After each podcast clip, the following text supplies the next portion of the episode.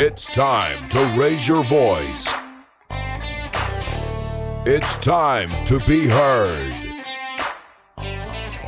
Because everything counts. Everything matters. Good news. Christian values. Alabama's Christian Talk Radio. With Greg Davis. Priority Talk.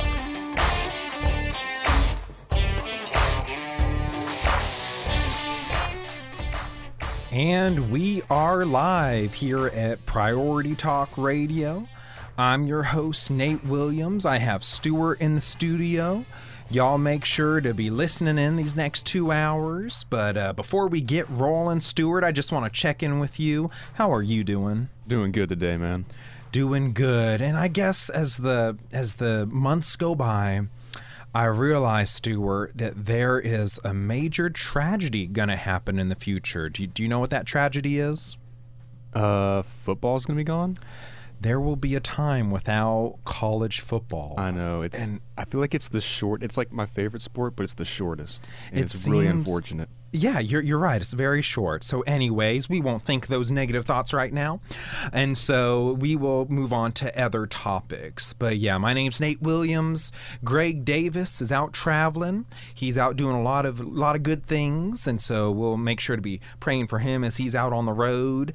And let's see, let's jump in for today. We have a lot of good stuff. We're going to talk about various aspects of uh, Christian discipleship and growth. How do we grow as Christians?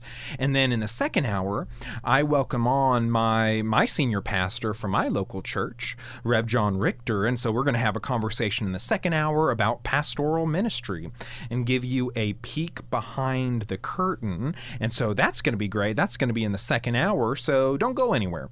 A lot of good stuff. And so before we get to our topic for the first hour, which is Christian growth, Christian discipleship. Let's talk a little bit about the news. And so, on the Christian Post by uh, Abby Johnson, there's an article titled, Why Mobile Abortion Clinics are a terrible idea. So we know that recently the US Supreme Court overturned Roe v. Wade, and there was a lot of people that were scrambling. As someone who is very, very pro life, I'm not going to lie. I, I didn't know if Roe v. Wade was going to fall in my lifetime, but I was moving, you know, to try to make it happen in my local circles, and I know countless people across the country were doing the same. And, well, it it happened. Roe v. Wade was overturned, and it caught a lot of people not prepared. And so, what happens now? What happens now?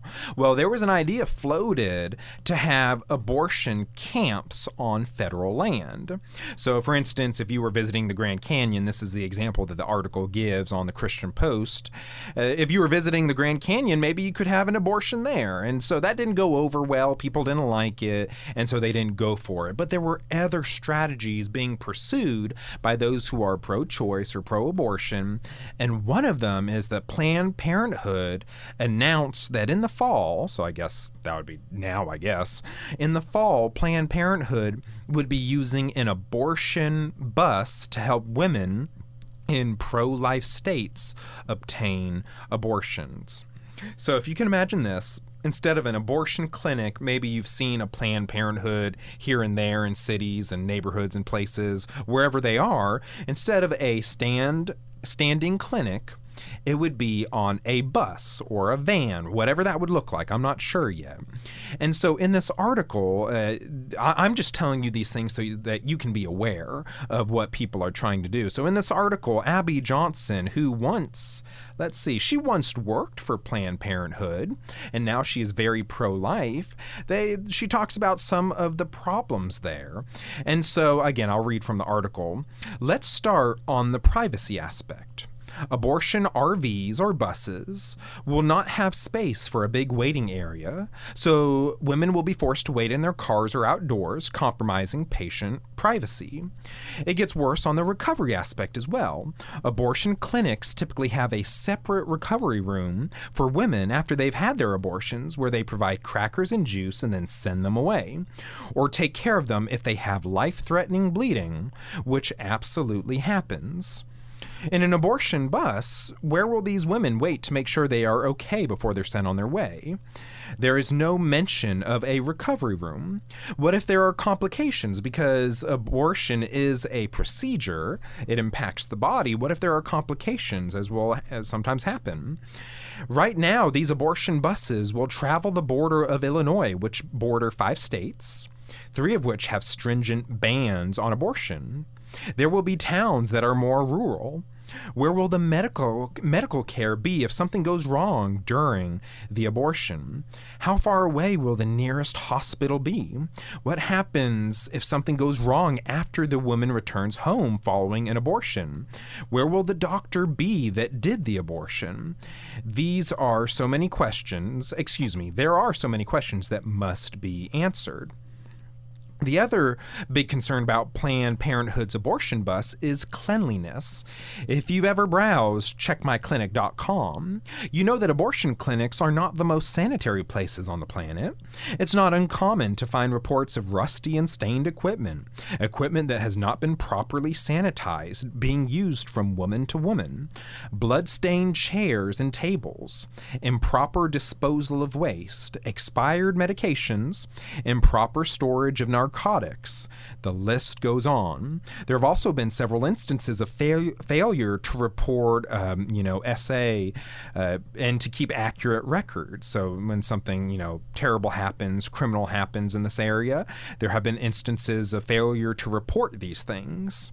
And so abortion clinics like Planned Parenthood make money through abortions and do everything they can to get women in and out as quickly as possible. And so that's why, y'all, something I want to pause quickly. This is now me talking. Planned Parenthood, at its core, is a business. It is a business that tries to make money. It makes money off of uh, abortions. And so the goal is with Planned Parenthood to have as many abortions as possible, to make it as easy and quick to have an abortion because there's more money. And so Planned Parenthood will disguise their purposes to be like, oh, we care about women. Well, the priority is money. And they often won't give you or they won't tell you about other options. They're there, they might not refer you to pregnancy clinics or you know, other resources where your baby might be saved or anything like that. The goal is abortions because the goal is to make money, which is why it's very much a double. Uh, what is it called? A conflict of interest. There we go. It is a conflict of interest to have. Uh, this is a separate topic, but we've talked about it on this show in the past. Planned Parenthood providing sexual education curriculum.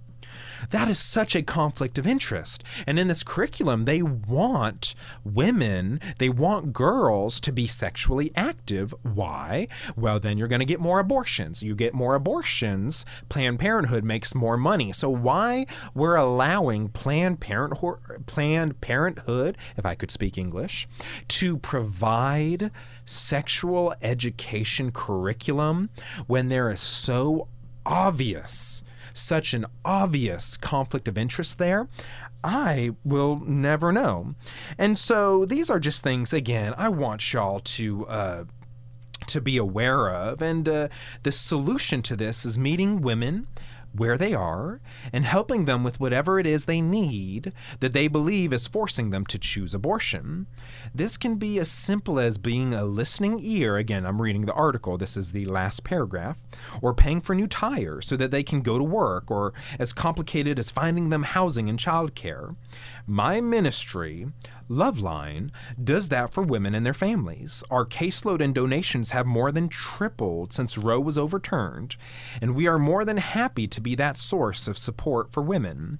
They deserve better than abortion, especially abortion in a traveling bus that leaves them worse off and in the dust. Again, this is a Christian Post article by Abby Johnson.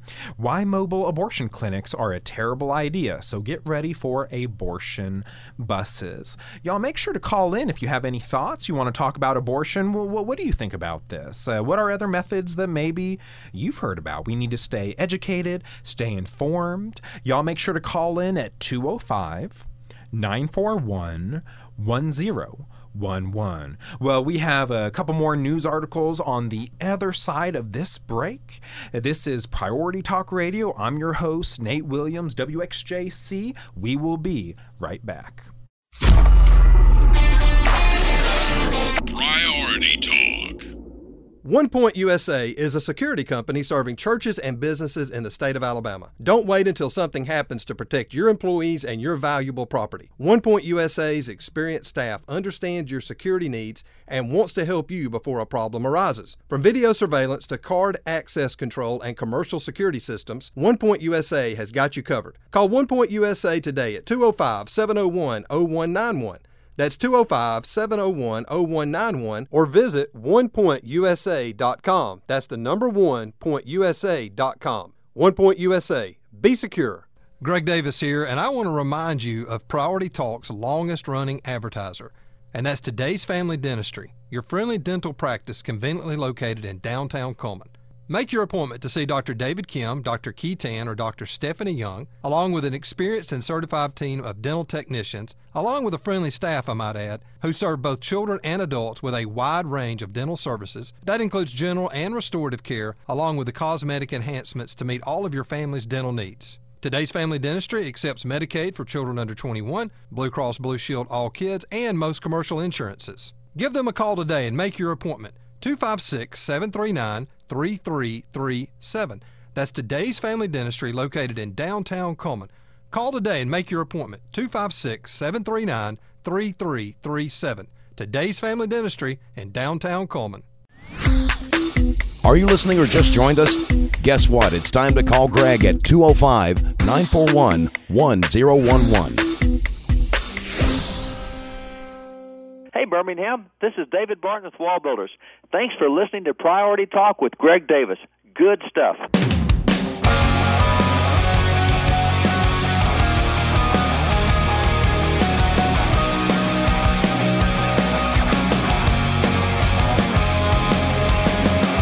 We sing the same song, you and I. And welcome back live to Priority Talk Radio. I am your host for tonight, Nate Williams. Uh, Stewart's in the studio with me. Greg Davis is out traveling, and so we are having a good time. We talked a little bit in the last section about abortion buses, a new uh, tactic by Planned Parenthood to potentially take abortions into more pro life states. And so we want that to not be a thing, definitely. I'm just saying that to make you aware. And uh, make sure, y'all, if you. If you miss any part of the show, you can listen to it on our podcast, Priority Talk. It's on Apple, Spotify, other places. Follow us on social media at Priority Talk, Instagram, Facebook, and y'all can stay up to date. Now, there's something troubling that's going on in our world when it comes to abortion. And sometimes you'll read something, and uh, this is on Life News. This was an article in 2020. And European, uh, here it goes. Uh, European nations are quote, eliminating, unquote, Down syndrome by aborting babies who have it. Now, this is not new news, but sometimes you'll hear this about the, the, the advances of Western society, and we are doing away with certain illnesses and certain, whatever you, you might call it, disabilities, deformities. Wow, aren't we so advanced? And it is the stupidest dist. I'm sure that's a word. I'm very educated. The, the silliest thing, uh, silly, I don't want to use the word there, the dumbest thing, the dumbest thing. And, uh, there, there's an article that just talks about this and it explains why so few children with Down syndrome are being born across the world. And basically, I'll make it real simple for you. Uh, for example, uh, Denmark, 95% of unborn babies diagnosed with Down syndrome are aborted. And so that's that. What other numbers are there? I think it said, oh yeah, uh, the rate in France was 77% in 2015. 90% in the UK and 67% in the United States. Why is this the dumbest thing I've ever heard? Well, let me put it this way. I have brown hair, so I'll use an example about myself just so I don't offend more people than I have to. Imagine me going around and saying, Wow, I have eliminated all the brown haired people in the world. But what I actually did was just killed everyone with brown hair. Did I like, is that the right way of putting it? If I was like, okay, I am a male, so again, I'll use that an example. I went around the world and I have eliminated all males. Look at me. You know what I just did? I killed all the males out there. And and so that's not eliminating down syndrome. That's just saying, "Oh, if you have it, you're you're you're dead. We're going to abort you." It's like saying you cured the, pu- the the poor, but you just killed all the poor people. I should not have laughed at that, but that's a great example. Yeah, you know, it's like, oh, wow, we solved the problem of poverty, and that's by killing all the poor people. Now, so so when you hear certain things like that about how advanced certain nations are, just don't fall for it. We want to love our children with Down syndrome.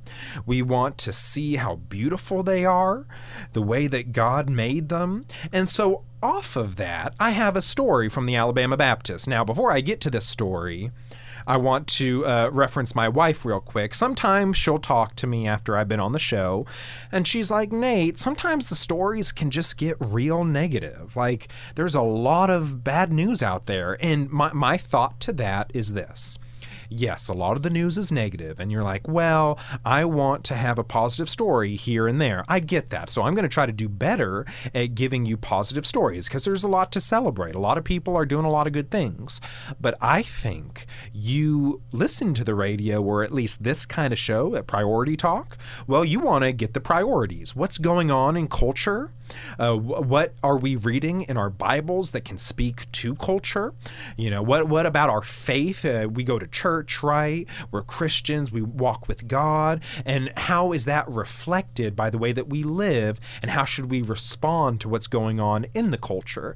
And so, get educated here and other places. There are lots of good podcasts and shows on. Go get educated, but then yes, sometimes it can be negative turn off the TV or get off social media from time to time, go outside, play some music, uh, go be with your family and friends, and then go get uplifted. And so we need to be balanced. And so we don't want to stick our heads in the sand you know, la la la, nothing's going on in the world. That's not wise. But at the same time, you don't want to only hear negative things because that'll get you down. And so, for a positive story, from the Alabama Baptist. This was uh, today. Ice cream truck dreams turn into ministry for families of children with Down syndrome. And I'll read uh, the story for you, just bits and pieces. I won't read the whole thing. Michelle Norwood says, on a much smaller scale, she might know a little bit of what Noah felt like. For her, it wasn't an ark, it was an ice cream truck. I had seen one for maybe three minutes in my life, she recalled. I was visiting my sister in Memphis one summer, and we walked out and I bought the kids an ice cream. But in 2017, Norwood said she woke up uh, one night after, uh, excuse me, she woke up night after night at 2 a.m. and God started to speak to her about how to build one. Uh, moving down a little bit, it was a new thought, but the purpose behind it had been Norwood's in Norwood's mind and heart for years. Hunter, Norwood and her husband Anthony's middle child was born with Down syndrome, and from the beginning she was invested in the journey of helping him achieve God's purpose. And so they go on to uh, eventually, you know, have the ice cream truck. God showed me how to build it, Norwood recalled. We built it from an old FedEx truck, and God put just the right people in our path to direct us and help us. In 2019, they launched their new ministry, A Little Something Extra Ice Cream. That something extra refers to the additional chromosome that characterizes Down syndrome, but it refers to other things too, Norwood said. Hunter has strengths that I don't have. Just like the body of Christ, God creates us all to glorify Him, and we all don't have the same talents. We all don't have the same gifts. And so uh, this was uh, the point of this was to help people with Down syndrome, and they. Uh, they go on and they get trained and they learn how to work in certain environments, and it's really encouraging. So, friends, when it comes to various situations, those with Down syndrome, those who are going through various things, suffering through various things, the answer is not to kill them. That's not what we want to do. Let's use our creativity to help the families around us who might be struggling, might be suffering. And this is where the church can play such a vital role. The church can do so much. We can help those around us. And so sometimes I don't blame women who are struggling and they're wondering, what are my options? There was this pregnancy that I have and I don't know what to do. And we want to show compassion, we want to show love. And it's not loving to anyone to just abort someone because they're not wanted. And I think this story does a beautiful job of illustrating, and I'll have more details on this after the break, just how to view things differently. Let's be creative. God used us, God gave us the ability to draw, create, um, view things in a new way. Let's use our community connections. We have business owners out there, we have people on the radio like yours truly, we have people all over, pastors and politicians. Let's band together, let's get creative, and let's serve those who are maybe not as blessed as other people, whether it's with mental abilities, physical abilities, whatever they might be. Uh, the solution is not abortion. And we want to trumpet the goodness of God through stories like this, where God is moving, God is glorified, people are helped and served and loved. That's what we're after here at Priority Talk. And one of the things that I can do with this, uh, I guess, with this radio show, Greg Davis does a great job as well. We can tell the world about how good God is and the many blessings He's given us that we can then share with others. Well, friends, we are now in the middle of the first hour. We have much more on the way. We're going to talk about Christian growth, uh, Christian ways of uh, growing closer to God. This is Priority Talk Radio. I'm your host, Nate Williams. We will be right back.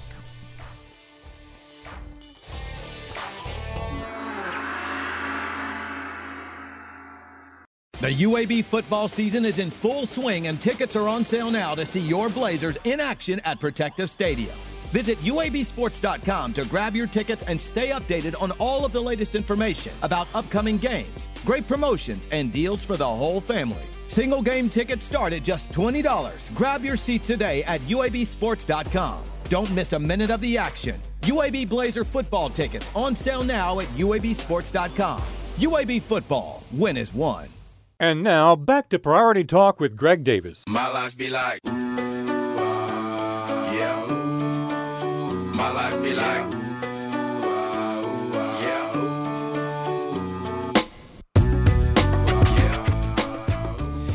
we are back live. Y'all make sure to call in 205 941 1011. This is Priority Talk Radio, WXJC. I'm your host, Nate Williams, and I'm glad to be with y'all tonight.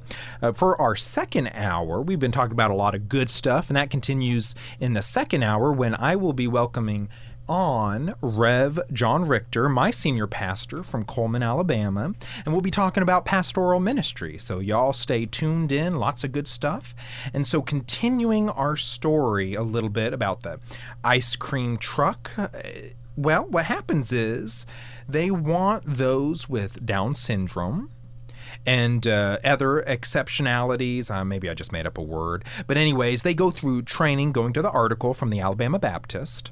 They go through training, and we teach them financial literacy, product knowledge, mock transactions, and how to greet customers, Norwood said. At the end, they graduate to pomp and circumstance and get a diploma, a diploma showing that they're an ice cream expert. I also want these parents to see their children succeed and graduate as an ice cream expert, expert, Norwood said. It's been very empowering for the families and, of course, for the ice experts. And uh, they even have a contract with Auburn University, where Hunter's older sister Hope is a student, and the University of Alabama for the football season. And so, again, I just want sometimes news can be so negative and I get it. And unfortunately, there's a place for negative news because we need to stay up to date. As, as wise Christians, we want to know what's going around in the world so that we can love people well.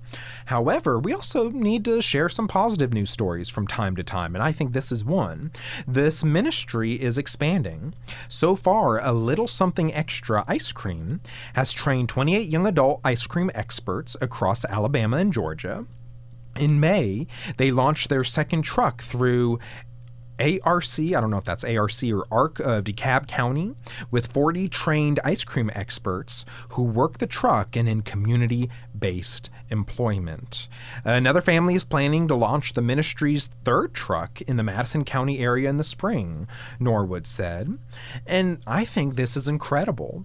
So, y'all make sure to get some ice cream if you're able to. You see the truck going around. Again, it'll be at Auburn in Alabama. What a great ministry. And so, we want to be people of life and joy and opportunities.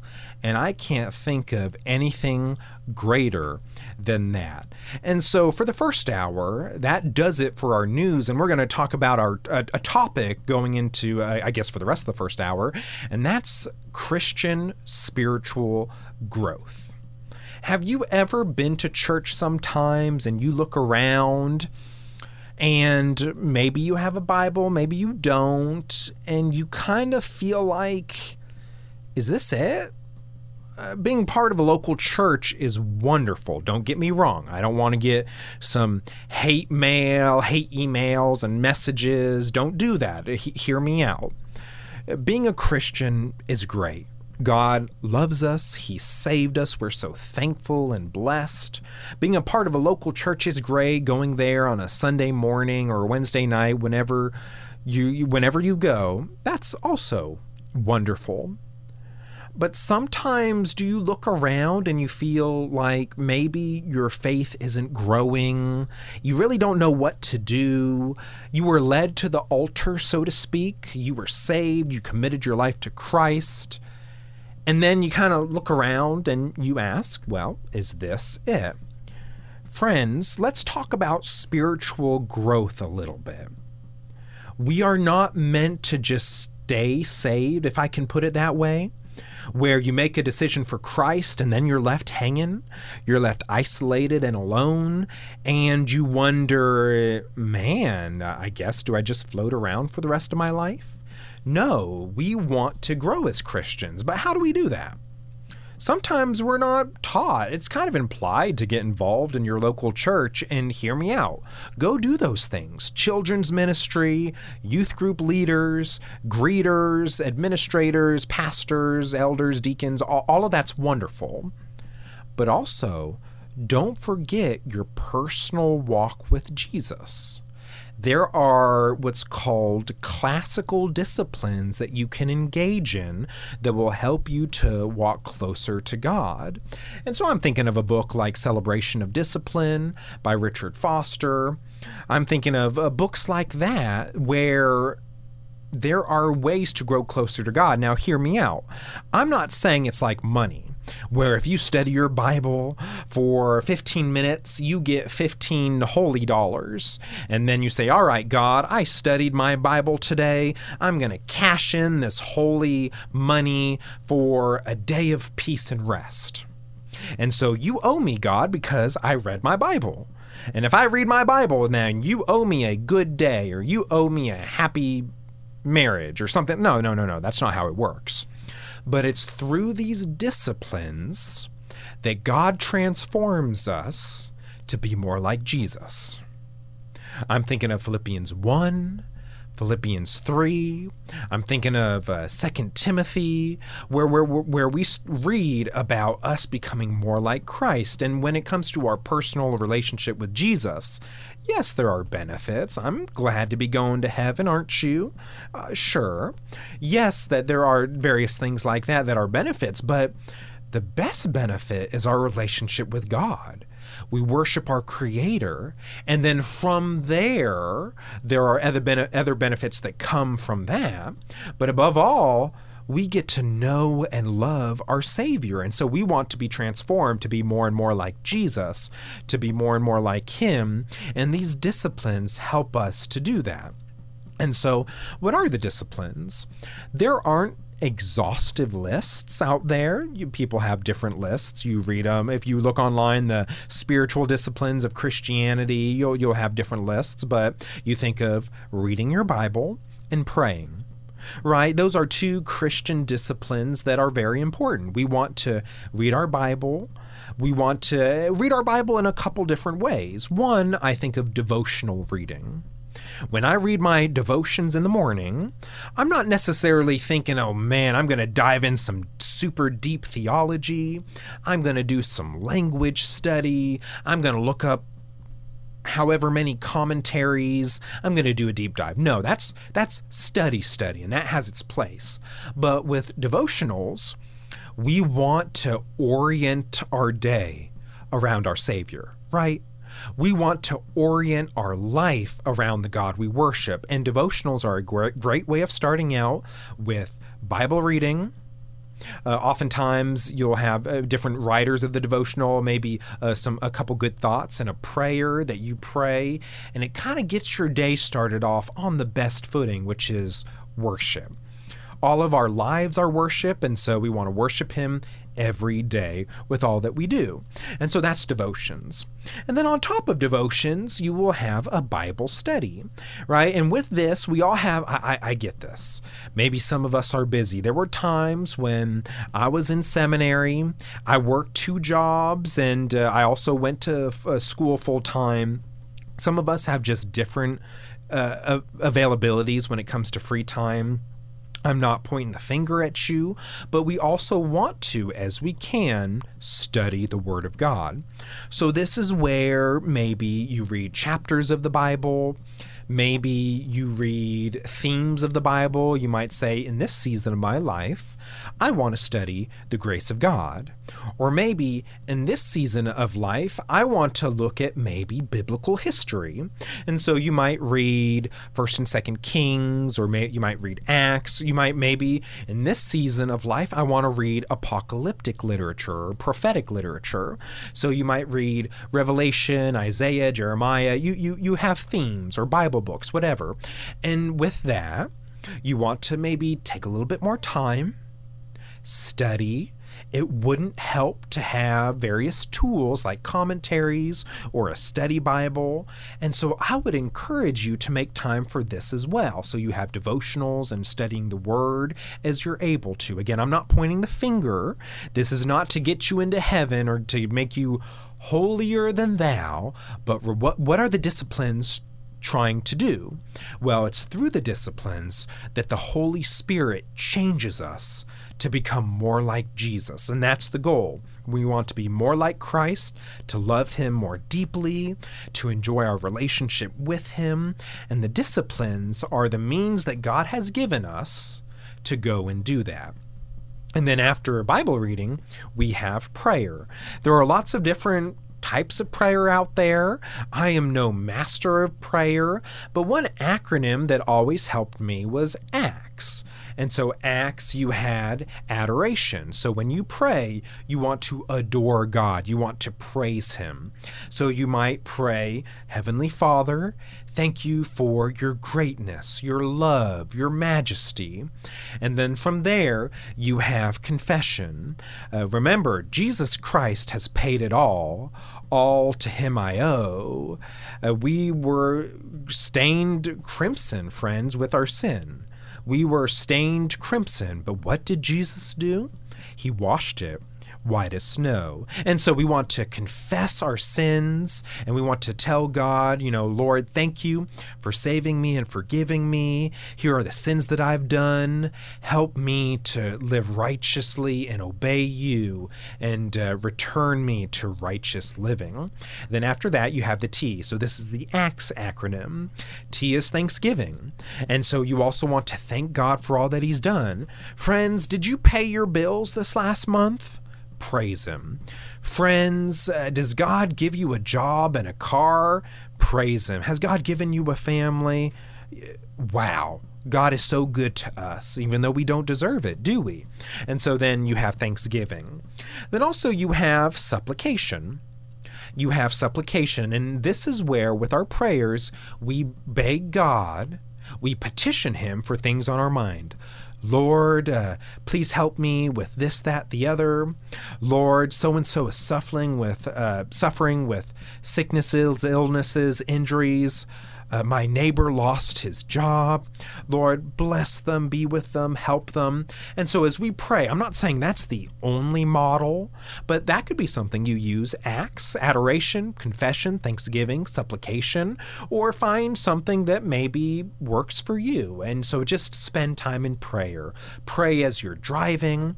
And so when you, uh, as you're listening, pray now. Don't close your eyes if you're driving. Uh uh-uh. uh No car accidents. But uh, just thank God for how good He is. Or when you get home, thank Him for a safe trip. And so we need to be a people of prayer. God is always moving, and prayer helps us to be aware of the ways ways that He's moving, and to pray for Him to uh, you know pray uh, pray to Him that He continues to move in great ways as we know He always will.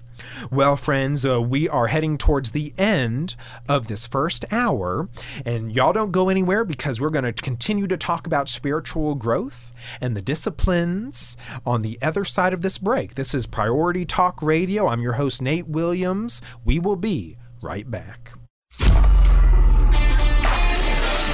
Priority Talk. Scale your business with a dedicated team of experts. A marketing vendor focuses on profit.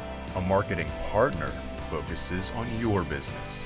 With Dot Edison, there is no more taking, only serving. Feel great about your marketing with Dot Edison. Call them at 205 332 3728 or go to their website at dotedison.com. This is Greg, and I want you to know about my friend Jeff Harding and Alabama Reliable Roofing. Your local roofing expert since 1998, Alabama Reliable Roofing provides residential and commercial clients with exceptional roofing services. Jeff and his experienced team are well equipped to provide repairs and installations of shingle and metal roofs. Look, I know the importance of a roof and that it's one of the biggest investments you make in your home, place of business, or church facilities. Alabama Reliable Roofing understands this as well and has the experience to work with your insurance company in case of storm damage. So, whether your roof has suffered from storm damage and needs repairs, or it just may be time for a new roof, you need an inspection to determine the next steps. Company owner Jeff Harding is waiting on your phone call and will be personally involved with every job. Call him at 205 369 9630 for a no obligation conversation and a free estimate. Look at their work on the Alabama Reliable Roofing Facebook page and then call Jeff at 205 369 9630. Alabama Reliable Roofing, 205 369 9630. Hey, everybody, this is David Edwards, and you're listening to Birmingham's number one Christian talk show, Priority Talk, with my good friend, Greg Davis.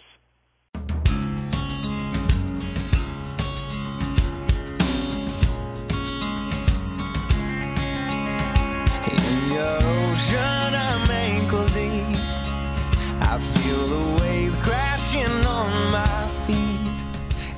And we are back live at Priority Talk. I'm your host, Nate Williams, with Stuart in the studio. We are coming to the end of the first hour, but don't you worry, we have another hour for you. In the second hour, I am welcoming on my senior pastor, Rev John Richter. Uh, we, uh, our local church is in Cullman, Alabama, and we'll be talking about pastoral ministry and his thoughts, a little bit about behind the scenes, and uh, a lot of interesting stuff. So y'all stay tuned in. And so I'm going to continue talking about what we've been talking about on this first hour, which is growing in our walk with God. And so I'm talking about the disciplines. Uh, I've talked about Bible reading, I've talked about prayer, but there are other disciplines we should partake of. One is celebration. As Christians, we should not be doom and gloom we of all people should not be doom and gloom. It does not matter who's elected in 2022. It does not matter who's elected in 2024 because we worship a king on the throne of this world. That's Jesus Christ. And so our jobs don't change day to day.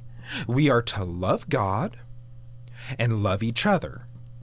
That's why we're here. It does not matter who's the president. Let's go out and love somebody and let's share the gospel. So we need to celebrate.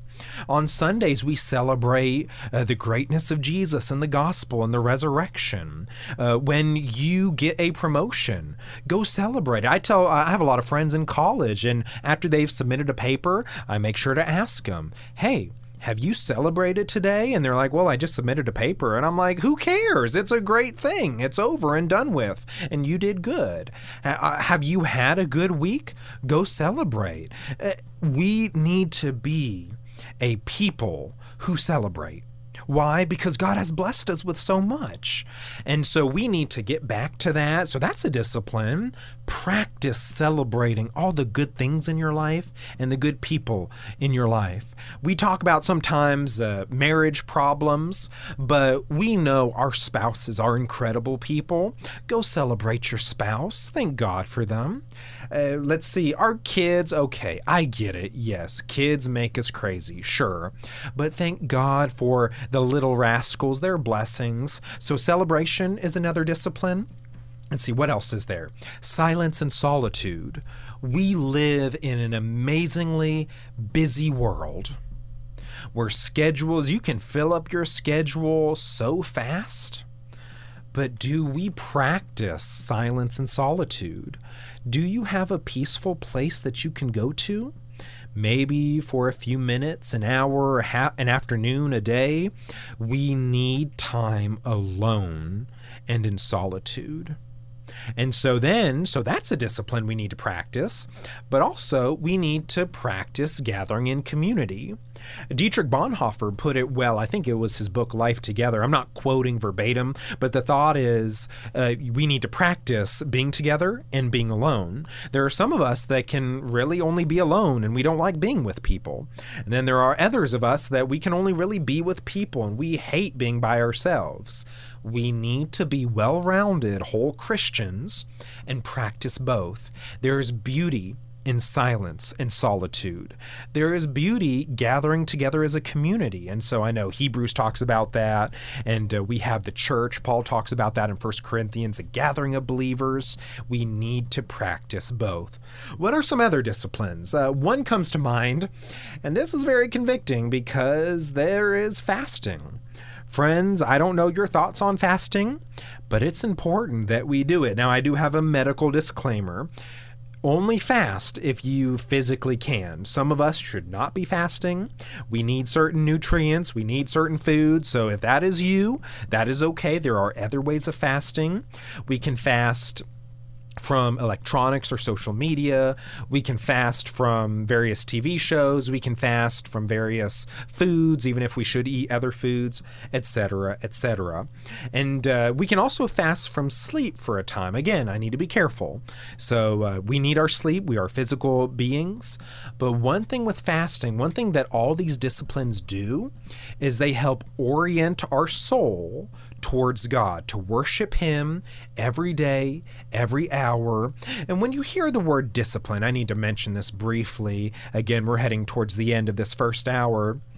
When you hear discipline, you might not like that word. Maybe it comes to mind various experiences you had as a child that maybe at best weren't great. Maybe at worst were fairly abusive. And you're like, I don't like the word discipline. Remember what discipline is supposed to do. Discipline is the key to freedom. We look at various athletes uh, running races or performing a sport, and we're like, wow, that's incredible. I wish I could do that. Well, what did they do? They disciplined their body and their mind so that when the time was ready, they were free to create to move, to to be as a human being, and that opportunity only existed because of their prior discipline. So remember, that's why we discipline ourselves in our Christian walk. It's not to earn our salvation. It's not to punish ourselves. This isn't meant to be some self-flagellation. No, we discipline ourselves now so that we can enjoy the freedom that we have in Christ to our fullest potential by the will of God. It's all worship. That's the goal. And so we want to take care of our bodies. Why? It's not a vain reason. It's not, whoa, look at me. We discipline our bodies so that we can worship God more fully. We have more energy. We can, uh, when we're awake, we can stay focused. It's it's like that. What are some other disciplines out there? I I've heard of journaling. Now you might think of journaling and it's like, wow, that's not talked about a lot, and it's true. It doesn't. It's not the same thing as uh, I wouldn't put it maybe on the same plane as reading our Bibles, but journaling is important to just uh, let it out. Some of us need outlets, and so we might go to our spouse and talk their ears off. That's a possibility. We might go and uh, scream into the void that is social media. I might not encourage that. That might not always be the wisest thing. But journaling can be another type of prayer. It's like what David did in the Psalms. He would let it out through the Psalms, and uh, it was a form of worship for him. And so maybe journaling can be that way for you.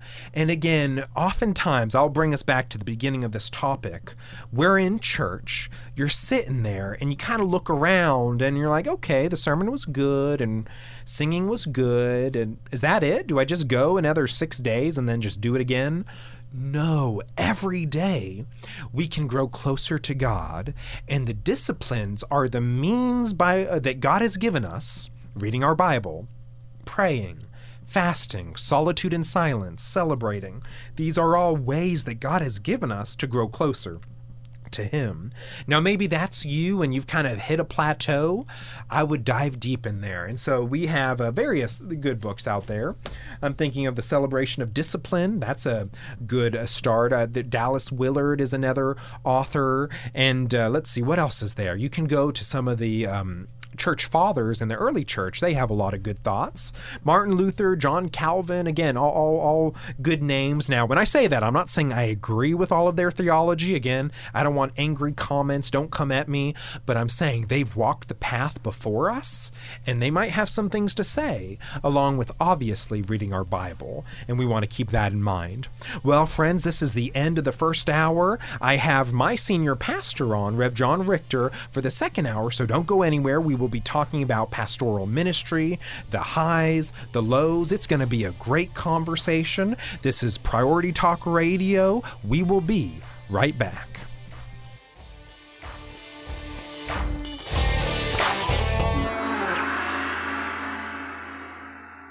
Hey, this is Greg, and ever since the first time I visited Israel in 1999, I've encouraged others to also experience the land of the Bible for themselves. I'm wondering if you've ever dreamed of visiting the Holy Land and walking where Jesus walked. If so, why don't you pray about touring Israel with me in the summer of 2023? We will experience a 10 day pilgrimage that will include visiting biblical sites around the Sea of Galilee and actually taking an inspirational boat ride on the same waters that Jesus walked upon. We will also visit the holy sites in the city of Jerusalem including Golgotha and the Garden Tomb. You'll also experience the Dead Sea and many significant Old Testament sites. The Bible will come alive to you like never before. Are you interested at all? Email me, greg at prioritytalkradio.com, and I'll share with you much more information about this trip of a lifetime. Email me, greg at prioritytalkradio.com, for more information on traveling with me to the Holy Land in summer of 2023.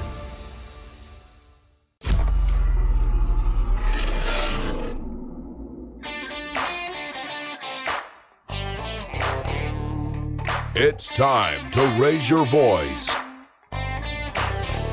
It's time to be heard. Because everything counts. Everything matters. Good news. Christian values. Alabama's Christian Talk Radio. With Greg Davis. Priority Talk. Hey, hey, and welcome to the second hour of Priority Talk Radio. I'm your host, Nate Williams.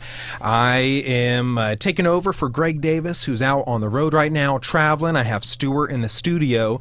And for this second hour, I have uh, someone who uh, has done a lot for me in my life and who means a lot uh, to me.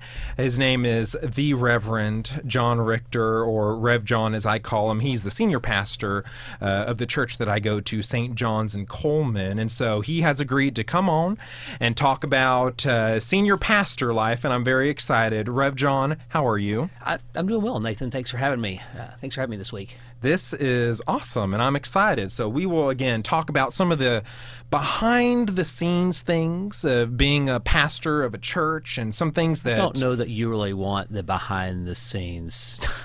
Well, I'm, I'm joking. I'm yes, joking. you know, uh, maybe there are some things that we don't want to know about, but I'm sure you will tell us all the secrets, Yes. all the things that go on behind the scenes. But first, uh, Rev John, uh, tell us a little bit about yourself. Well, I don't know who am I speaking to. I mean, do I do I need to call myself a creative and an influencer, or do I I- need to be really spiritual and say I'm just a child of God, or should I just say I am husband to Tiffany, father of two great kids, mostly great kids, uh, smallish town pastor. You know, Cullman, obviously. Uh, not not a big town, not a terribly small town for Alabama, but small-ish town pastor, small to mid-sized church, living the dream. So it's Living- that's it in a nutshell. Living the dream, and I know you. Uh, you know, you got to mention Tiffany. You know, she is uh, pretty awesome herself. Yes, yes, so- she is. Yeah, so brownie points right there for the Richter household. But anyways, we're gonna jump right in, and we'll talk about ministry life. Uh, so, Rev John, uh, how well thinking about your time in seminary? How well did seminary prepare you for real life, boots on the ground ministry? Yeah, so we're, we're talking about the pastorate, but sort of almost for most of us, or many of us at least, the pre-pastorate kind of experience. Uh, you know, first of all, I loved seminary. Um, Okay. Of course, I had the great opportunity being from Alabama but to spend some time in Southern California for three years, and absolutely loved it. Uh, now, I will say this. It lacked the practicality uh, for me that I probably need today. Now, having Okay. said that, I avoided everything on the practical nature. I was all about the history, the theology, the classes, all of those things. I wasn't going to be in ministry. So, uh, my seminary experience was phenom- was a phenomenal experience, but I had to pick up some things on the fly once I actually got to work got to work in the church. Got you. So maybe it didn't prepare you maybe as well as you would have liked for the everyday nature. Uh, what do you think? And this is kind of a side question, but it's still important. What could seminaries, I guess, do better in this area to make things more real for their students? Or is there anything you really could I- do? You know, most seminaries do have opportunities and, and frankly requirements for for being in a church, working in a church, and doing those kinds doing those kinds of things.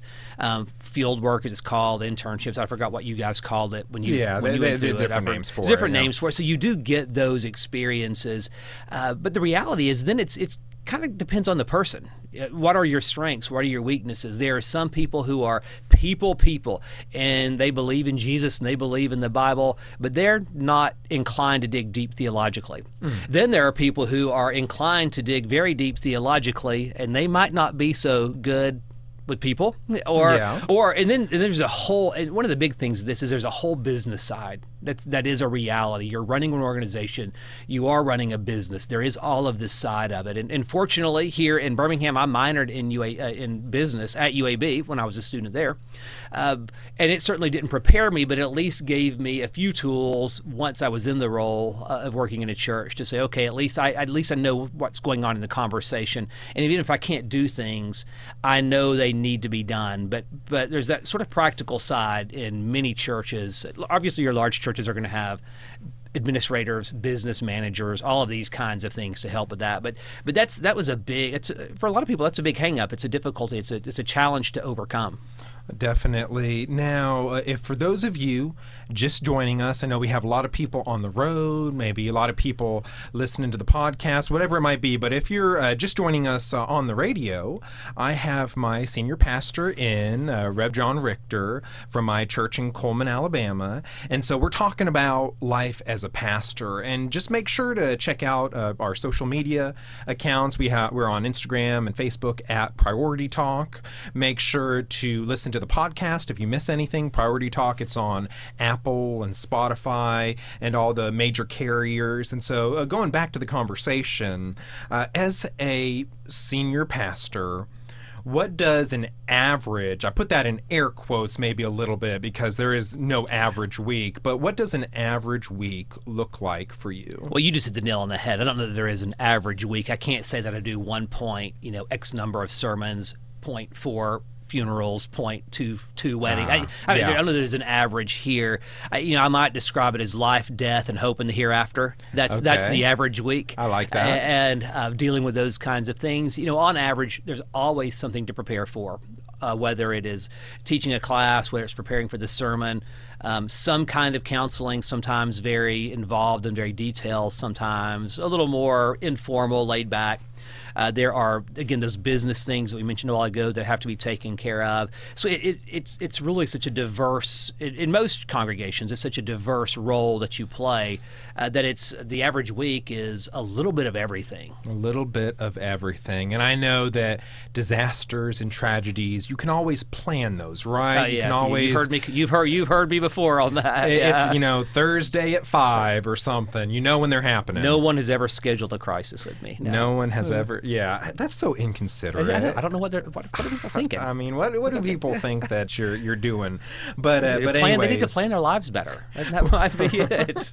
What would you tell people who think that man, you're a pastor? Pastors only work on Sundays. They they just pop up on stage and behind the pulpit. What might you say to people who who think more like that because they might not see what you do uh, behind the scenes or all that? What what might you say? I, well, I would say, why don't you give it a shot first? First of all, let's, Well, let's don't you step up and- Just- and do oh, it? Good, good. I was hoping for I was hoping for a little sabbatical. Maybe you could just run Yeah, the church just- just for a- it's only for, Sunday for, for, work. for, for three for you know yeah you can handle three Sundays right or, you know or twelve Sundays not a big deal over three months. No, I mean it really would be is to say. Uh, People are going to think what they think. So number one, you're not going to try to convince them. I mean, my personality, I'm going to go ro- roll my eyes and go, okay. Um, and- but the reality is, is once people do experience those times when they need spiritual counsel and guidance, there is pretty quickly a turning and changing of, of attitudes. Yeah. And so people joke about that a lot. If you are one of those people who really believe that, yeah, uh, come on up. We'll, we'll let you have a shot at it. But um, but really, most people, once they recognize they've had that moment of crisis, once they've had that moment of need, uh, then they say, okay, we start to see. Or if you've served in church leadership and you start serving on teams and getting more involved, you see behind the scenes, oh, there's a lot more involved than what meets the eye. So, Yeah. um, so really, for the most part, there are a few people who joke about that, but th- most people really do get it at the end of the day. That makes sense. Uh, definitely. Now, when it comes to all the things that a senior pastor will do, I, don't know if ranking's the right word, but if you think of all the hats from preaching to teaching to counseling, what what would you say are the top couple or few priorities of all the hats of a pastor, of a senior pastor? If you uh, ranking might be the wrong word, but how would you put that? I, well, you know, in, in our tradition, you would be talking about a ministry of word and sac- ministry of word uh, and, and sacrament ministry, you know, of, of baptism and communion. And so, is, is in our tradition, would have a, a particular view of that. And so, at the end of the day, it's stewarding the word of God. It's the proclamation of the gospel first and foremost. That is always it. And then, from that basis, that speaks into everything else that we do. Um, and so, yes, there is a business side that is the uh, the necessary evil. Not that business is evil, but it's the necessary thing. Most people don't go into the ministry hoping to deal with administration and the business side of it. That's not what draws. It does draw some, and those people are needed in the church, uh, for sure. But you know, at the end of the day, it is about the Word of God first and more, foremost. Uh, you know, declaring the promises of God, um, proclaiming uh, His favor, and all of all of those things that go with it. Oh, definitely. Um, I noticed that uh, being, you know, social media these days, I know that uh, pastors, let's say, uh, I'm not the most technologically advanced person, but there has been, and we'll talk about this a little later, with COVID and things like that, the, the need for uh, social media type things and live streaming and all that. It's, uh, you know, other, all, all things you can just add on to being a pastor. And so as we head to our first break, uh, we're going to talk about Rev John's least and favorite uh, parts, least favorite and favorite parts of ministry. We'll get to that that. Uh, y'all don't go anywhere. This is Priority Talk. Uh, I have uh, my guest on tonight is uh, Rev John Richter on the second hour. Uh, make sure again check out the podcast. Check out our website www.prioritytalkradio.com, and we will be r- right back after the break. Uh, don't change the dial.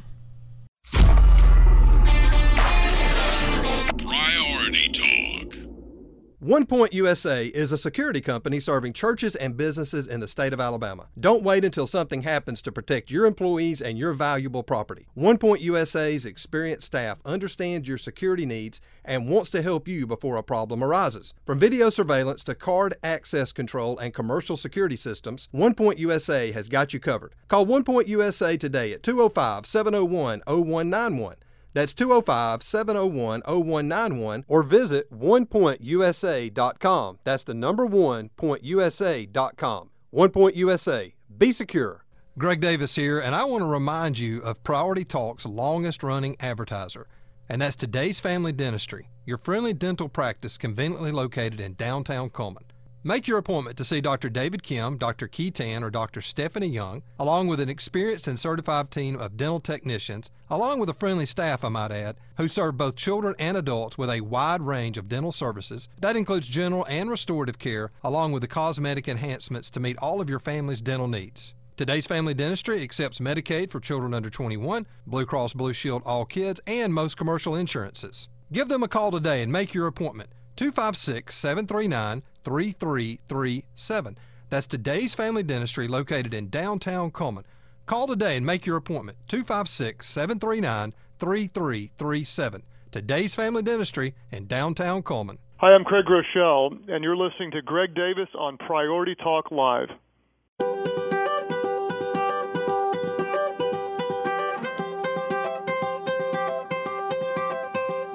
Your love is like a radiant diamond. And we are back on Priority Talk Radio. I'm your host, Nate Williams. Greg Davis is out traveling. He'll be back. He's off doing a bunch of exciting things. And so, in the studio with me today, it is my joy to welcome in my senior pastor, Rev John Richter of St. John's in Cullman, Alabama. And we're just talking about ministry. So, to give you a little bit of a glimpse behind, you know, the scenes, because oftentimes, if you are a regular member of a church, there are some aspects of church life that you know about. You might think of the preaching and the singing and all of that, but there's a lot going on behind the scenes, a lot of meetings, a lot of planning, praying, meditating. And uh, that's what we're trying to do here tonight, uh, talking with Rev John, just kind of seeing some, some of those things that we might not think about a lot. So, uh, Rev John, continuing our conversation, I guess, what is your favorite part of ministry other than you know dealing with people like me but Yes, other than yes, that you know Uh, uh, is there any higher privilege? I, I don't. I don't think there is. what is your oh rev john uh, for those of you who might not know is also very sarcastic and it was in full bloom right there what is your favorite part of ministry would you say You know, I think you know that I taught school just for a few brief years down in Baton Rouge, Louisiana, before I came back to Alabama. And really, what I like about ministry is what I liked about teaching. And as much as an introvert as I am, what what I want to see in, in any ministry I do is you, you want to see the light bulb going off for somebody. And so, uh, seeing you know not only God at work in their life, revealing something, but them then opening up to it, uh, opening up to it and being transformed by it. So at the end of the day, I mean that that is the great blessing of ministry of those opportunities. Um, opportunities to see that kind of thing. And that and that's that's why we're in it right? That's why Yeah. we do it. And some obviously if you have your evangelist it's going to be the actual soul one and the and the counting of that. And that certainly falls into what I'm talking about. But seeing that just for that light bulb go off that spiritual epiphany if you will and it's like oh you know this is my calling or oh That's awesome. this is the Lord truly does love me and or Yeah. whatever, whatever it looks like those are the moments that, that I would- I would live for the the relational aspects and some of that. Now, you mentioned that you are an introvert, and that probably Mm. can be tough at times being in pastoral ministry, you know, hanging out with people, and we know sometimes people are the worst part of humanity, you know. But um I think I don't know what else could be the worst part of humanity other than Uh, yeah, people. Yeah, exactly. the best right. and the worst. The best and the worst humanity is, is the people. But uh, as an introvert, what do you do to recharge? What do you do to rest a little bit, kind of get your footing back under you? Yeah, and that's important. You know, it's important for all of us to do. And of course, the extrovert is the one who recharges by being with people. Uh, and and and frankly, most I shouldn't speak for most of us intro, most of us introverts, but I know for myself, sometimes like I wish I wish I was more extroverted. Hmm. It seems like the job would be easier, but the reality is, um, the other thing that I like, love about the job is those are those moments of quiet reflection and prayer, and so prioritizing those are are, are just are it's just fundamental for my survival in the ministry. And, I, and again, to your church uh, going and church member uh, audience out there, I would just help encourage you with your with your with your pastor to encourage those moments, particularly if they're introverts, um, and frankly if they're extroverts too, because they need those moments of prayer and quiet reflection. Maybe a little more of a struggle, but to make sure that your pastor's having those times. And so for me, that's just indispensable part of, of the work. Definitely. I think one of the problems, if you're maybe more extroverted in pastoral ministry, is then taking the time to have a developing uh, personal inner life when it comes to prayer, reading your Bible. Sometimes you might so emphasize the people side of things that sometimes you uh, we can forget that there is that uh, inner life, quiet life of Mhm. reflection and solitude that we're we are to have as well. And so it, it can be a struggle both ways, but I, I could definitely see where being extroverted has its strengths as well. So I asked you uh, what your favorite part of ministry was, and then as we know, to every coin, there's the other side. What Yes. is your least favorite part of ministry? Uh, death. And I know somebody's going to say, but we bring life. I, use an example recently. I was, I was having a conversation with some church members about this, and we've just been overwhelmed with funerals over the last several years. You'll recall my mom passed away in 2019, and it just seems like just prior to that and after that, there was just this flood of, of funerals. And, and someone was saying, but you're the one who gets to bring the good news. That is absolutely true. That is absolutely true, and uh, and this was not done like in a any kind of uh, like frustrated with me with what I was saying, but you know, but what about that side of it? And yes, we get to bring that. But when you know the people and really eh, you're walking through people with those difficult times. So yes, you're proclaiming the hope that we have that there is there is you know beyond, life beyond what we can see. There is life after death. There is resurrection, and we believe that, and that gives us strength to get through. But when you're walking with people through those moments, uh, it can just be it's a heavy burden at times, and and so that's uh, you know I hate to say that's the um, when you're overwhelmed by that um, at, at times, which which it can be in ministry, that's that's probably the hardest the hardest part because even though I am tend to be a thinker first, I'm a deep feeler. So in those moments, I genuinely feel the burden that people are feeling, and and after a while, that gets to be pretty soul crushing. But that goes back to those finding those times to pull away to recharge, even as Jesus did we shouldn't feel guilty about it. We should actually be actively doing it. Um, retreating, you know, to a quiet place to pray and and to recharge. So, so that's that's a part of that and overcoming those those difficult those difficult parts of, of life in the church. That brings up a kind of a side question that came to mind as you were talking. Uh, October was Pastor Appreciation Month. So, to the pastors out there, I hope you feel appreciated doing the kingdom work that you do. But yeah, just just as Rev John was saying, pastors go through a lot emotionally and spiritually. that the average member in the church might not realize some of those burdens that they carry. So, uh, Rev John, I don't want to say you're speaking on behalf of all pastors, but what are some ways that a congregation or congregation members can uh, help take care of their pastors in meaningful ways. You know, let's say you're going through a tough time. Like, what can people do that might help uh, pastors feel appreciated or help you out in some way, shape, or form? Hello. How much time do you have? Uh, you know, we have we are taking this conversation through to uh, seven o'clock, so as much time as you want. No, uh, again, you said I can't speak for every pastor. I, I can speak for for myself and what I need. But I think this, what I can say is, know your pastor. Know your pastor. Um, it's a little bit like I don't you stand on the love language thing. You know, Uh-huh. you have, have had some of those conversations before. Um, we often do for other people what we'd want done for ourselves. That's natural tendency. I I would like to say I do that. I just I'm not even I'm not even good at that side of it.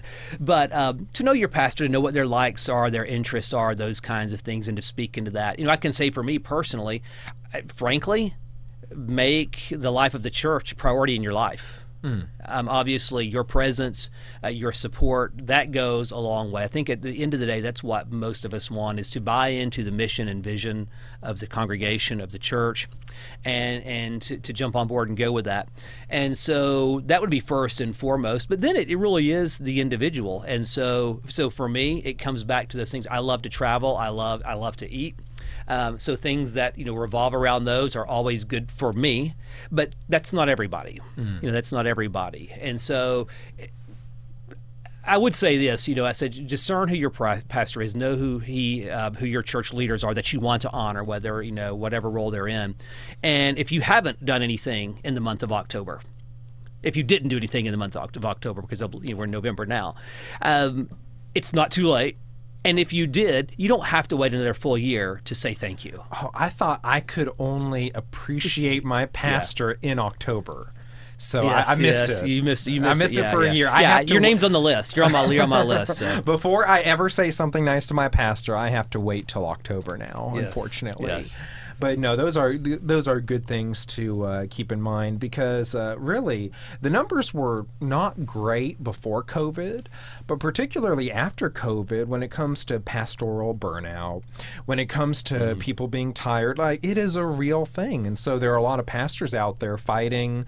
Uh, they're they're isolated, they feel lonely, and uh, just some encouragement, some some appropriate whatever it might be, gifts or appropriate words, whatever is needed in the moment. They need that, and so we don't want our pastors fighting alone, thinking like, uh, "What good am I doing?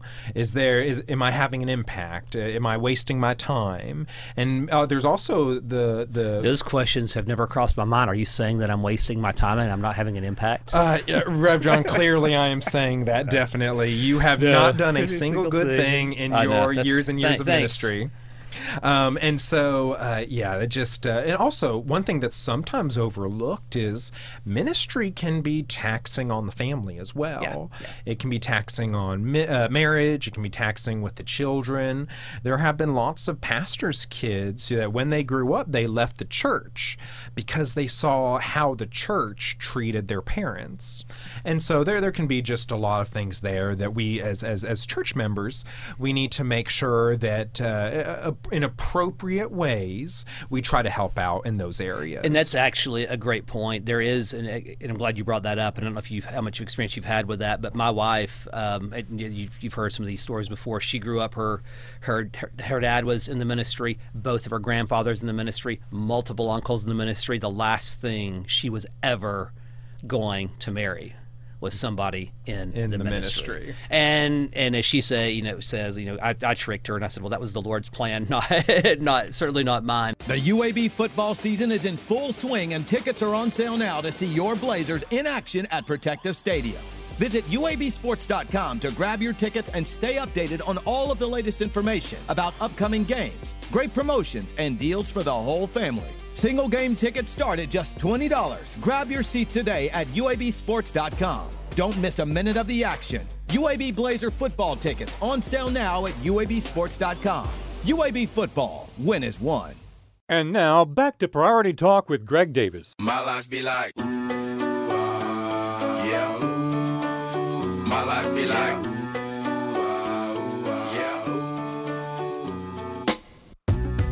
Welcome to Priority Talk. We are now about halfway through the second hour, heading towards 7 o'clock. And uh, if y'all do not know this, Priority Talk airs Monday through Friday.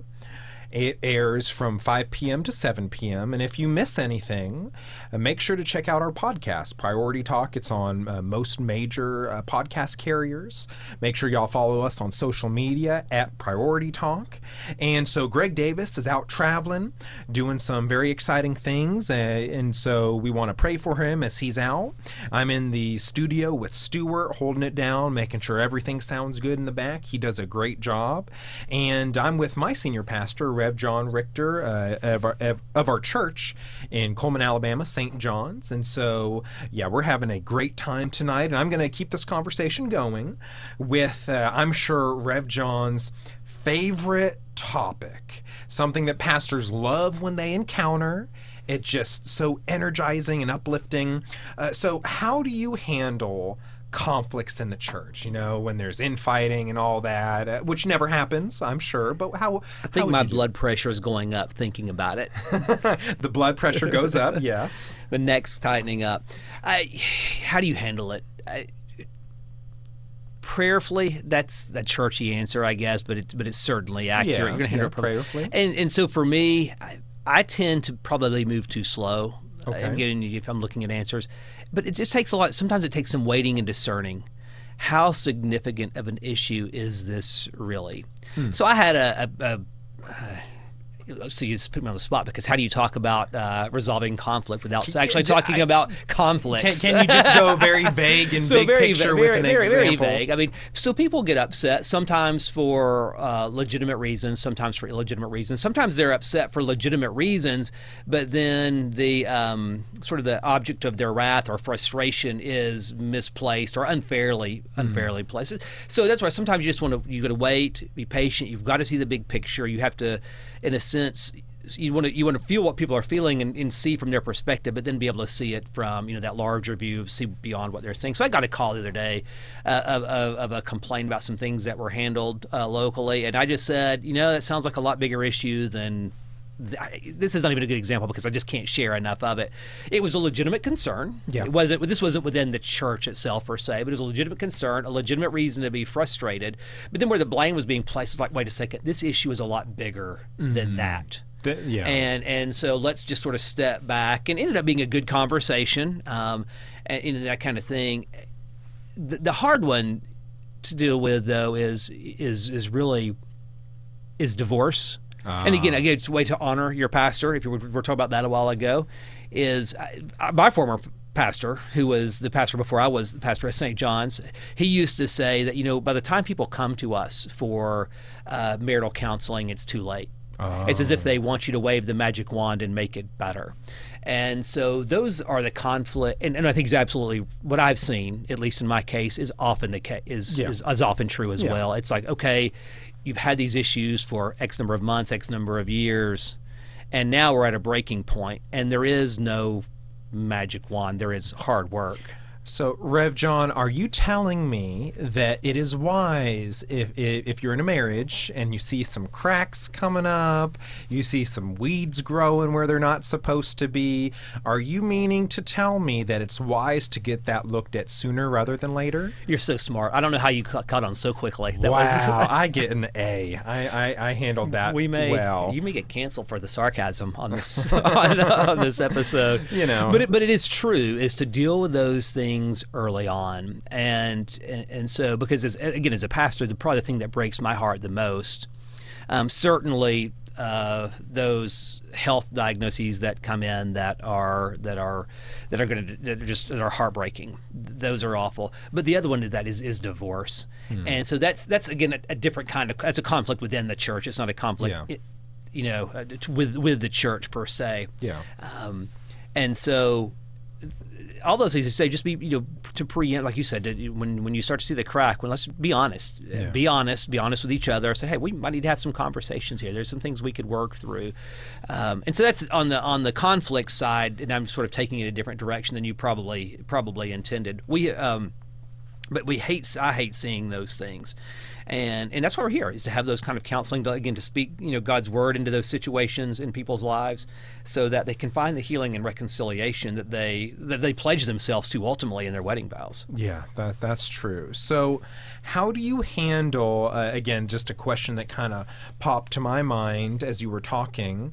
How do you handle uh, people like criticism against you? You get, I'm sure, nasty emails from Are you time are you to saying time. people criticize me? N- no, hypothetically, if that Oh, ever, uh, hypothetically. Well, hypothetically, if you ever were to get some criticism, how, Um, how do you handle that personally? Again there would be some examples that I probably don't need to don't need to share. But but really so let's say this and this does happen from time to time in congregations. I mean and, and I want to say this about church life and that is the expectation going in is that it is ministry with and to imperfect people. The whole one of the whole premises here is that Mm. we are broken Yes. so you're going in the church. We are going to deal with conflict. To expect otherwise would be to not have a realistic view of humanity. We are going to take criticism. Um, more often, well, rightly and wrongly. I'd like to. I would like to think more often wrongly than not. Yeah. Um, so it is. Those things are simply going to happen, and I think for me is recognizing that well, we're just all a bunch of sinful wretches. What should I expect? Yeah, Uh, so sometimes having a, a realistic view uh, of humanity. So now Tiffany, my wife, is the one who gets if any criticism comes my way, she gets you know she gets in in bulldog mode at that point. So she doesn't like it. Of course, I don't like it, and it, yes, it can be hurtful. But the reality is, is you step back and you say and you ask those questions. What and this I think is applies to any time any of us are criticized. What is prompting them? What is prompting this person to act that way? Mm. Why are they doing? So, in other words, you again. Sometimes their accusations, their criticisms are misplaced. It's coming from something else, somewhere else in their life.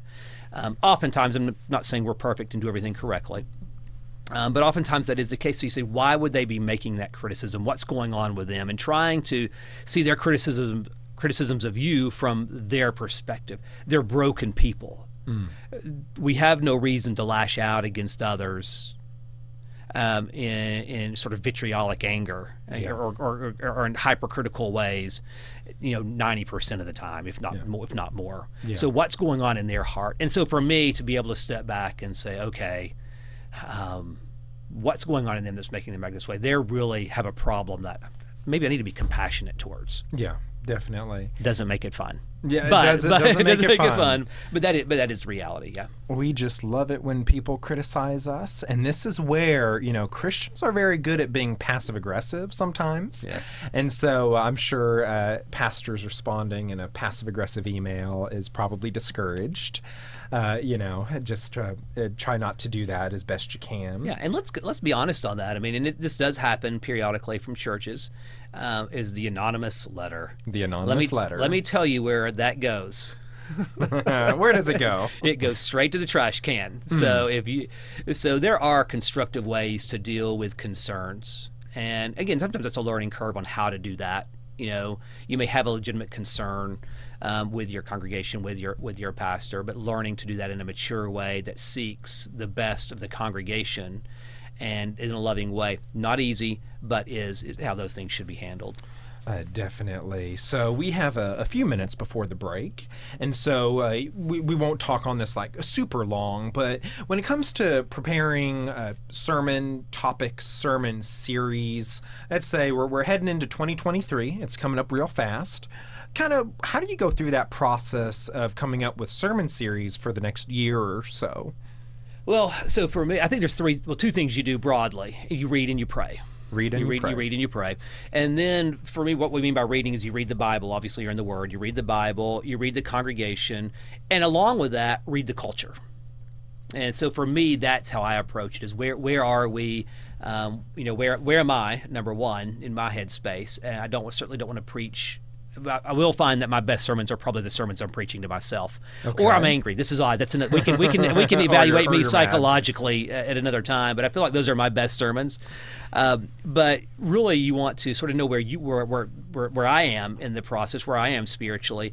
But because I don't want that to be forced on the congregation, but certainly where I am might be indicative of where they are as well. So, so you're going to start with the Bible. You're going to take a look at yourself. You're going to, and then obviously along with yourself, read the congregation as a whole. Where are we? What are we struggling with? What um, what is it we're facing next? Where are we in the life and the history of our congregation? And then and then read in the um, in the culture as well. What's happening out there that is affecting us um, in here and affecting our witness as we go out there.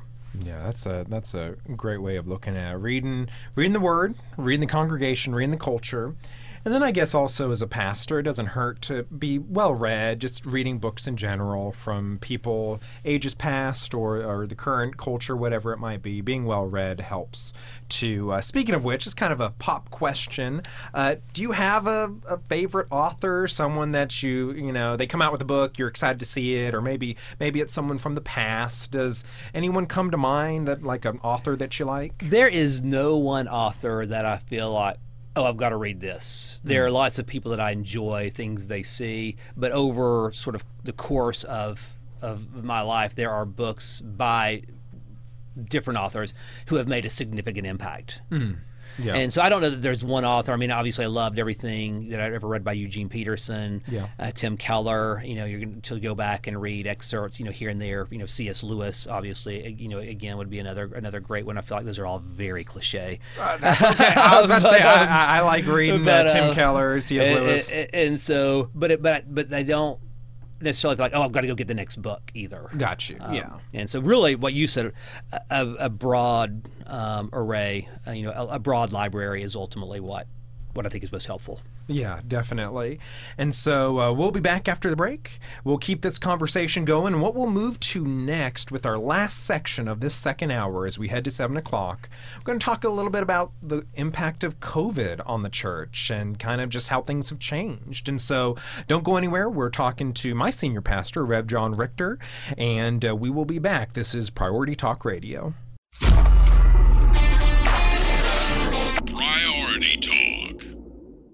Hi, this is Bob Lepine. I hope you're benefiting from listening to Truth for Life with Alistair Begg. Our daily program comes to you by way of your fellow listeners, listeners called Truth Partners. It's their monthly giving that cares for the cost of distributing Alistair's teaching to local stations like this one. So today, will you pass their generosity forward? Will you become a Truth Partner and help bring the gospel to others? Sign up at truthforlife.org slash truthpartner. Enduring with Hope. WXJC. Often marketing agencies make high promises with low delivery. Business owners have been burned by these types of companies time and time again. Dot Edison Marketing is built on integrity. They retain customers four times the industry average. Move past multiple vendors. Lost time, lost money. Contact Edison Marketing and find your marketing partner with integrity at its core. Call them at 205 332 3728 or go to their website at dotedison.com.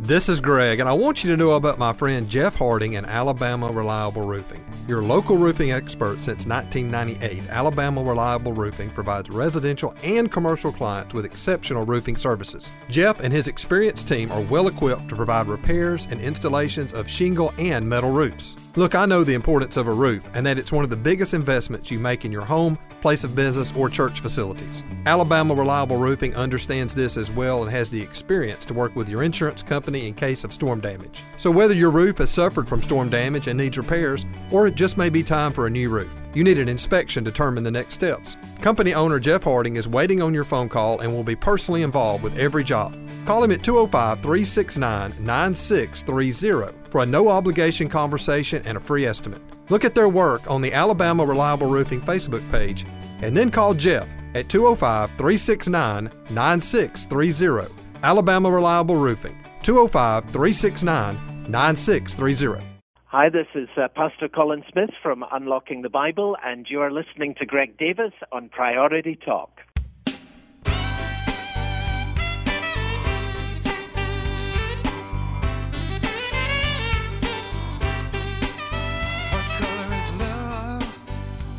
Welcome back to Priority Talk Radio. This is the second hour from 6 to 7. We are finishing up. This is the last section. I am Nate Williams in the studio with Stuart holding it down. Uh, Greg Davis is out traveling, so we want to be praying for him as he's out and about. And now I have my senior pastor, Rev John Richter of St. John's in Cullman, Alabama, who uh, has joined me, has been kind enough to join me as we talk about pastoral ministry and some things that uh, we might not realize or things we need to know about pastoral ministry. And I've ha- I've very much enjoyed this. So we're going to continue the conversation. Uh, so we recently went through COVID, and COVID's still here, but it just in different ways than it was in 2020. Uh, maybe a little bit, a little bit different now at this point. How did COVID impact churches, in your opinion? Like, what what are your thoughts on COVID and the church? Are you again just trying to make my blood pressure? We'll talk about con- let's talk about all the bad things. Let's talk about uh, conflict and let's talk about COVID, all the good stuff from the last from the last. But remember, what does the gospel do with bad It- things? that's right. It that's redeems right. No, them. it- no, actually, I think that's a good word to use there. What COVID has, what COVID I think will do. I think number one, I'm not sure we know. We know on the short term, it hit. For I can say for our congregation, at least people in our a tradition like ours, it has changed attendance patterns. That's why I said right now, if you want a way to to encourage and support your pastor, Go, go. um, Let let him know that you actually love Jesus in the church. That's a great starting That's- point. yeah, yeah. Um, and so you know we we have weathered the storm well. But are we the same as we were um, prior to? No, we you know we're certainly we're certainly not. So I think what COVID has done is you know number one it, it's made us weary, the decision fatigue, and, and some people have probably recovered better than that certainly or faster than, than I have, but the, the decision fatigue of trying to figure out what is the right thing to do. Because this is not only a, a, a, a serious and genuine health topic, it became a volatile political issue. And we were mm-hmm. caught in the middle, and the church is sort of caught in the middle of that, and everybody's got strong opinions on what we should do. But I I think so. What what COVID will have done that might be good for the long run is Okay. expose some weaknesses. Okay. Uh, so in our congregation, we say, okay, here were some weaknesses we had. In other words, we haven't bounced back. It's, it, it, it suggests there was a weakness somewhere. Um, we're either not as committed as we thought we were. We're not as strong in this area as we thought we were. So I think that redemption side of this story is that okay, here's where here's where we're weak. So let us seek the Lord. Let us surrender to Him, and let you know, and to to to grow in strength in those areas. So I think that is one thing that if we're going to put a positive slant on it, um, that would be the thing that happens. Having said that, I would rather not have gone through it myself. That's true. That's but, true. Uh, but I do think that is a, a positive way to look at, at the last few years. Is okay when you know your weakness, then you can correct the weakness.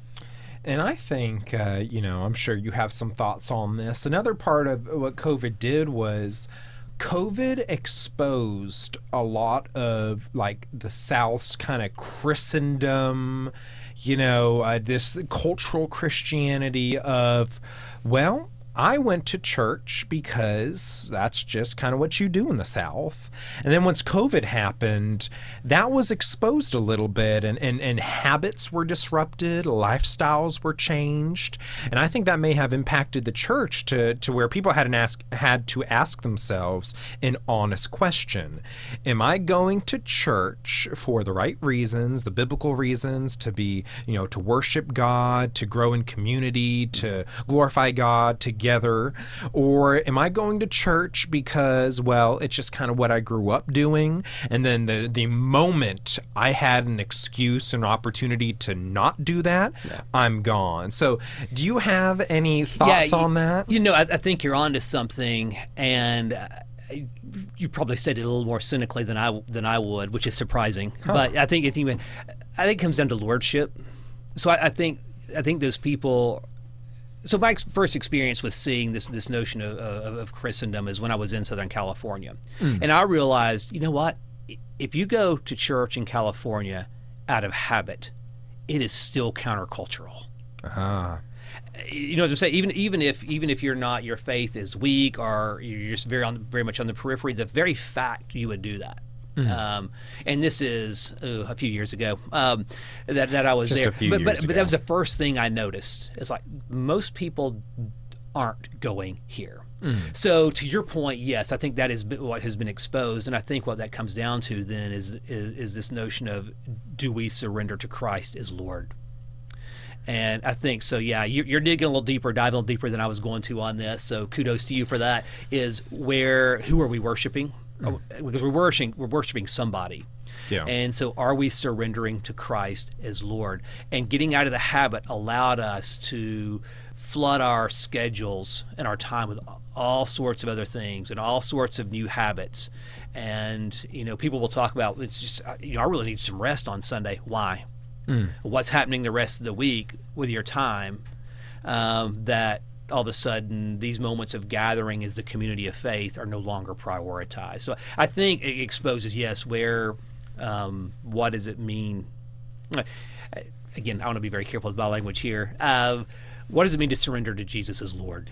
Uh-huh. And and of course, church attendance is only one. Worship is, Yes. only one small uh, very important a very important and fundamental and central part of the faith but it's only one part. But that being sort of the primary metric we usually use you know uh, for for for for how engaged we are as a church. All right, Rev. John, uh, putting on our uh, George Barna Pew Research pollster glasses on for a moment, predicting trends and all that. What do, does the future of the church in America look like to you? If you could make some predictions, or maybe not predictions, some thoughts, how, however bold you want to be with this question, what does the future of the church in America look like to you? first and foremost is there is a future Yes. And so that's the good news. So we can cling to that. Where it gets scary, I think, for most in the ministry, and I have a friend who had to close his church recently. He went in prior to, speaking of COVID and the impact, he went to his congregation, um, a congregation that would needed renewal prior to COVID. COVID hits, people disperse, as you pointed out, and all of a sudden that church can no longer be renewed. Oh. So you know th- there there has been some heartache from that, but the reality is there is a future. And again, the scary part is what does the future mean for our congregation? I said somewhat cynically. I'm going to get somebody. You're going to get hate mail for this. Maybe it won't be anonymous letters. Is I, I, I said this off the cuff, and I'm not even sure I agree with it. I don't agree with it. But I'm just wondering, a few years ago, to our, our, our a mutual friend of ours, I said the mega church. I, I wonder if it's the savior of Christianity in America or the last gasp of Christianity in America. Huh. Of course, neither one of those is true. Yeah. Um, however, that is the trend, right? The church is, is the large church with all of the offerings. Um, I don't know that the the future of the church, what it's going to look like. I think what I'm wondering is if our metrics are going to be different. Ah, okay. We we live in a world that in our, our metrics have always uh, you know our, our our attendance you know numbers and and offering things of which obviously we should be we should worship God. That's what we're created to do. And, and yes we are created to be generous even to the church. But I'm wondering if we're going to start looking more at small groups. And I know small groups aren't new but I'm talking about genuine mentorship genuine discipleship. Um, and frankly, if that is something that will is born out of, of COVID, coming back to that question, and that becomes part of our future, that speaks well to a deep and abiding um, uh, faith uh, uh, of our people and in the future of the church in America. No, that's that's a great answer. So we're going to finish out this conversation with a final question. You are you have before you a hypothetically a, a teenager or a young adult who's considering vocational ministry, whether it's seminary or not, whatever that looks like. First, uh, it, getting an internship, I don't know. So to this hypothetical uh, young adult considering vocational ministry, what do you tell them? What Spurgeon say? If you can do anything else, do it. Is that was Spurgeon that If you said can do anything else, do If you it. do anything else, do it. Uh, no, I would say number one, I would say you need to take that quite seriously. I mean, I, I think we need Christians in every vocation. That sphere of influence needs to be in every sector of society. So I would say first and foremost, you do not have to be in vocational Christian ministry to be a faithful witness. And I'll use an example. I have a, a this is this is not hypothetical. I have a, a cousin who's a coach and has thought about going into ministry. That's wonderful. Now, again, this is not a teenager, but that's I said, I said, depending on what you want to accomplish, depending on what you're hoping to see from your life and ministry, you might have a much more captive and responsive audience in the education system Mm. on the field than you have in the church depending on what your number one what your call is but also your giftings and those in those things. And so and then otherwise i would say the church though is god's gift to us to bring uh, to bring hope and the good news of this of salvation the good news of the gospel to the world. So it is a high and joyous calling. You should certainly consider it and take those steps I think everybody should go to seminary. It's great fun. Uh, it's also a lot of work. So go ahead and, And do a lot it. of money. And a lot of money and a lot of money. Go ahead and do that and, and find those internships to see, but don't feel like that's where you have to serve. However, we do need young people going in into the ministry. And again, I know in our, I know in our tradition that um, we are aging quickly and we need young people to do it. It's certainly worth the consideration and exploration. No, that's that's another great answer, Rev John. We are just about out of time. We're heading right towards the seven o'clock hour, and so uh, thanks for joining me. This was a lot of fun. Thank you. I'm glad you uh, glad you had me had me on, and maybe we'll do it again sometime. Definitely. Well, friends, uh, that's all for Priority Talk. I'm your host, Nate Williams. Uh, y'all make sure you're driving safe. Make sure you are uh, worshiping our Savior Jesus Christ. See you on Sunday mornings, right? And uh, y'all have a good night.